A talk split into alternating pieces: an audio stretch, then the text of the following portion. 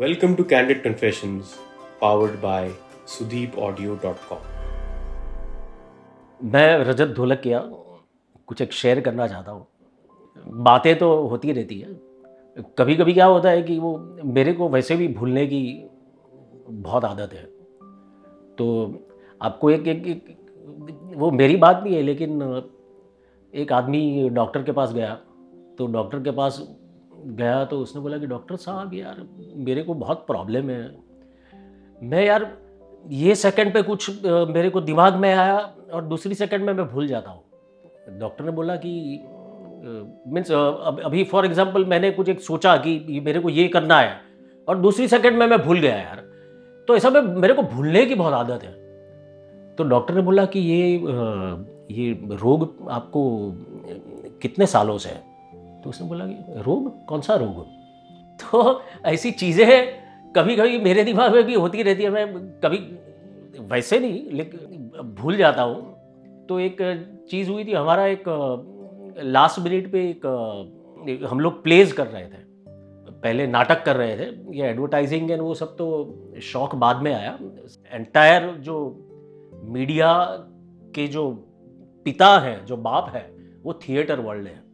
Means either music हो कि जो भी जो हो इसमें थिएटर से जो आदमी जो बाहर आता है उसका एक कुछ अलग ही एक वो हो जाता है एक एक, एक मैच्योरिटी आ जाती है। तब तो थिएटर ही था तब दूसरा कुछ काम नहीं था। इसके लिए मेरे मैं, मैं थिएटर कर रहा था। लेकिन एक बार क्या हुआ कि अ, एक एक प्ले था और वो प्ले में बहुत एक बुज़ुर्ग म्यूज़िक डायरेक्टर थे तो कुछ बातचीत हुई तो वो बुज़ुर्ग म्यूज़िक डायरेक्टर बहुत बहुत तेज स्वभाव के थे, बहुत बहुत क्रोधी स्वभाव के थे।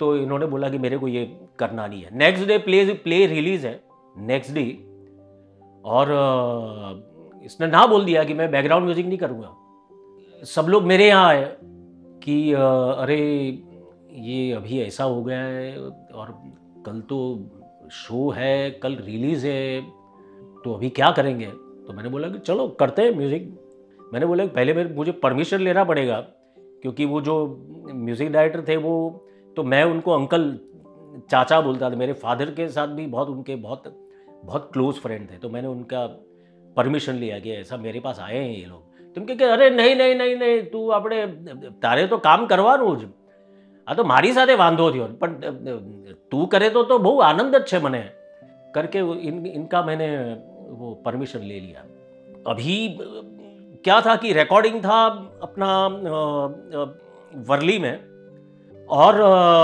मुझे अ, एक हारमोनियम पिकअप करना था तो वो अंधेरी में अ, हमारे निखिल भाई का एक स्टूडियो है वहाँ मैंने अ, दोपहर को कुछ किया था सम चिल्ड्रन सॉन्ग की ऐसा कुछ तीन चार गाने किए थे तो हारमोनियम वहाँ पड़ा था।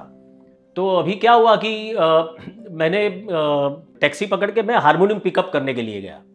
तो हारमोनियम पिकअप फिर वो निखिल भाई के स्टूडियो से हारमोनियम उठाया और टैक्सी के अंदर रखा पीछे की डिक्की में। फिर डिक्की में रखा तो मैंने फिर जब आ रहे थे तो मैंने चेक किया कि यार पॉकेट में पैसे कम है तो अभी घर से थोड़े पैसे लेने पड़ेंगे।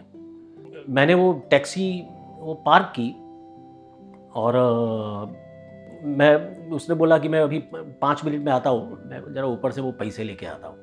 तब तो ऐसा कार्ड बार्ड था नहीं यार कि वो अपना अभी तो बहुत अच्छा ये पेटी है मैं तो ऐसा तो था नहीं। कैश आपको चाहिए।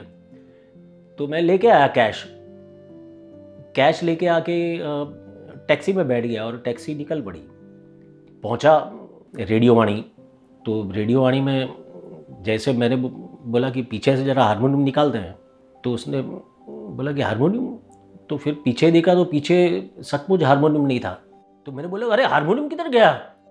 तो उसने बोला कि, अरे, साहब, यार, वो आपके पीछे आपने जो टैक्सी थी उसमें रखा हुआ क्योंकि वो चिल्ला रहा था और मुझे लगा कि वो दूसरे पे चिल्ला रहा है। तो मैं वो जो हारमोनियम था, वो टैक्सी छोड़ के मैं दूसरी टैक्सी में आगे आ गया।